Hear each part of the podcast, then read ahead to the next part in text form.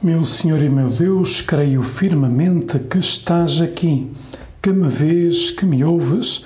Adoro-te com profunda reverência. Peço-te perdão dos meus pecados e graça para fazer com fruto este tempo de oração. Minha Mãe Imaculada, São José, meu Pai e Senhor, anjo da minha guarda, intercedei por mim. Hoje, no Salmo responsorial, nós repetimos uma antífona que diz: A nossa proteção está no nome do Senhor. Ou seja, que Deus nos protege, Deus está conosco. Também quando nos pede que cumpramos essa missão apostólica que Ele confia a cada um de nós. E se repararem, ontem, no domingo 15 do tempo comum, ouvimos o Evangelho de São Marcos, em que Jesus envia-nos explica-nos como fazer apostolado. Então Jesus diz-nos: Sou eu que te envio e eu explico-te como é que o apostolado, ou seja, a evangelização, é eficaz. Diz que começou a enviá-los dois a dois. É interessante, Jesus chama-nos um a um, pessoalmente, mas depois esta referência de que nos envia dois a dois é uma referência a que não fazemos apostolado sozinhos, né? pois fazemos apostolado num contexto de que estamos na Igreja, aproximamos as pessoas de Cristo, da sua Igreja fundada por Ele. É? E deu-lhes o poder sobre os espíritos impuros e ordenou-lhes que nada levassem para o caminho. E além disso, disse-lhes que se em alguma localidade os habitantes não os ouvissem, ao sair de lá, sacudiu o pó dos vossos pés como testemunho contra eles. Então, o evangelista termina dizendo que os apóstolos partiram pregaram o arrependimento, expulsaram muitos demónios, ungiram com óleo muitos doentes e curaram-nos. Ora, tu, Jesus, explica-nos nesta passagem como devemos fazer apostolado e que a proteção que temos está no teu nome, ou seja, que tu nos envias, tu nos proteges, tu nos ajudas a cumprir essa missão que tu próprio nos confias. Primeiro, dás-nos poder sobre os espíritos impuros, o poder de expulsar demónios. O que é que isto significa? Pois significa que temos o poder, dado por Deus, de ajudar as pessoas a aproximar-se de Deus, por muito longe que elas estejam. O poder não vem de nós, o poder vem do próprio Jesus. E ao dar a doutrina de Cristo, ao falar de Cristo, ao pôr as pessoas frente a frente com Cristo, saindo da frente, uma vez, há muitos anos atrás, dizia um sacerdote que um cristão deve pôr as pessoas frente a frente com Cristo e sair da frente. Achei muito interessante esta expressão, sair da frente, porque nós falamos de Cristo, não nós próprios, e nós ajudamos as pessoas a ter esse encontro pessoal com Cristo, ensinando a rezar. Então, expulsam-se muitos demónios, né? expulsam-se muitas coisas que afastam de Deus, que as pessoas estão apegadas, digamos assim, neste mundo, que estão presas, que estão escravas, né? Coisas que, que, quando aparece a doutrina de Cristo, quando têm essa intimidade com Jesus, sabem afastar. E depois, ensinando a receber os sacramentos, né, que são canais da graça de Deus. Né?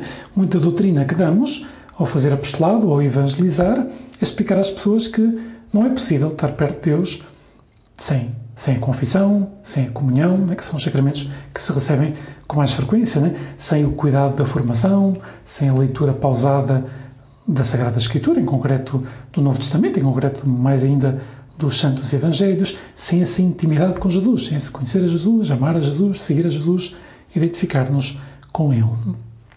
Ao mesmo tempo, tu, Jesus, diz-nos que há uma condição para fazer apostolado, né? para falar de ti, para ir pelo mundo inteiro pregar o Evangelho, que é não levar nada para o caminho.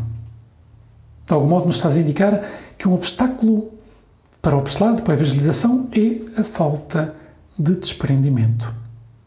Sem desprendimento, não há apostolado.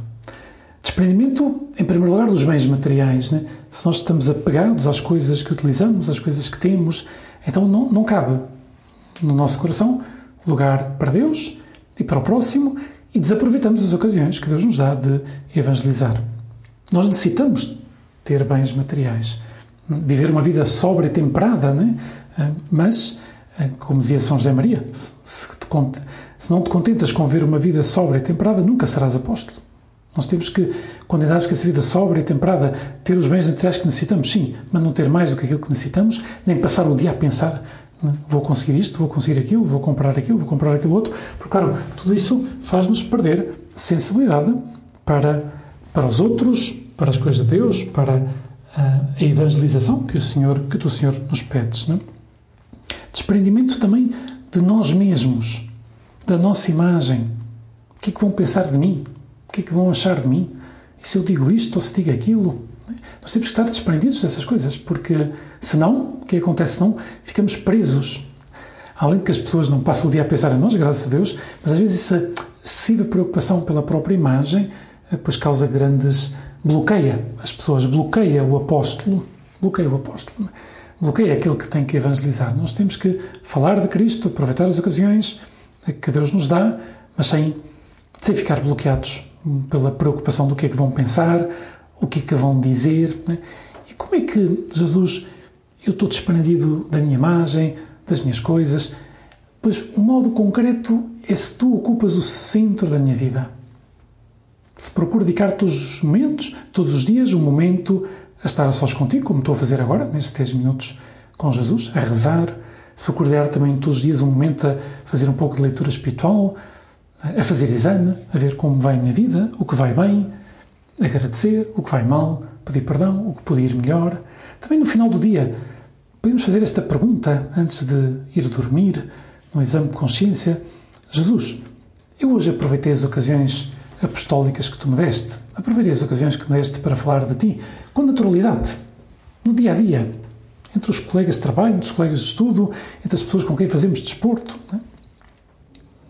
E depois, Jesus também nos diz: se não vos ouvirem, sacudi o pó dos vossos pés. Uh, isto era uma, uma imagem, aliás, era algo que os judeus estavam habituados, que era quando iam à cidade santa Jerusalém, sacudiam o pó dos pés para não entrar com pó gentil numa cidade santa. Por isso os apóstolos entendem o que Jesus está a dizer. Nós também temos que aceitar que não nos ouçam. Temos que aceitar que, que as pessoas não, não reajam bem, alguma vez, né, à doutrina cristã. Não podemos levar connosco nenhum pó de rancor, de juízos, de pensar mal, de julgar. Temos que, como diz a parábola do semeador, lançar a semente. E depois haverá terrenos em que vai frutificar agora, outros que não. Pode demorar mais ou menos tempo. Mas nós, de algum modo, Jesus nos pede que estejamos desprendidos. Aliás, basta pensar no Evangelho do passado, não de ontem, mas no domingo anterior, em que fala quando Jesus foi à sinagoga de Nazaré e né, aquilo foi um fracasso de uma pregação. Porquê? Porque Jesus não, não sabia transmitir a doutrina cristã? Claro que sim. É o próprio Deus feito homem. Ninguém a transmite como ele. Mas é que não havia boa vontade da parte dos seus conterrâneos, daqueles lá de Nazaré. Como havia orgulho, esse orgulho cegou, então eles reagiram mal. Né? Por isso Jesus diz: se me perseguiram a mim, perseguiram a vós, mas também se guardaram a minha palavra, guardaram a vossa. Por isso aceitar que não os ouçam, deixar nas mãos de Deus os frutos da evangelização, como diz o Papa Francisco. Nós temos que evangelizar e depois já deixamos nas mãos de Deus, sabendo que tudo o que fazemos, Jesus, por amor a ti, acaba por dar fruto, mais cedo ou mais tarde. O que tu nos pedes é que demos boa doutrina, ajudemos a curar, não julguemos ninguém. Ungir, né? fala de ungir os doentes com óleo eles ficarão curados. Há uma referência aqui ao sacramento da unção dos doentes, mas também há uma referência à atitude do apóstolo que, que procura consolar, animar, compreender, dialogar com todos, que tem clara doutrina, mas depois tem uma profunda compreensão com as fraquezas humanas e sabe que nós não estamos chamados a julgar, estamos chamados a ajudar. E tu e eu, é ou não é verdade? Podemos aproveitar todos os dias, ocasiões, para falar de Cristo com toda a naturalidade, para evangelizar, cheios de fé, né? que tu, Jesus, estás conosco e que tu serves de cada um de nós como instrumento para chegar aos outros. Dou-te graças, meu Deus, pelos bons propósitos, afetos e inspirações que me comunicaste nesta meditação. Peço-te ajuda para os pôr em prática. Minha Mãe Imaculada, São José, meu Pai e Senhor, anjo da minha guarda, intercedei por mim.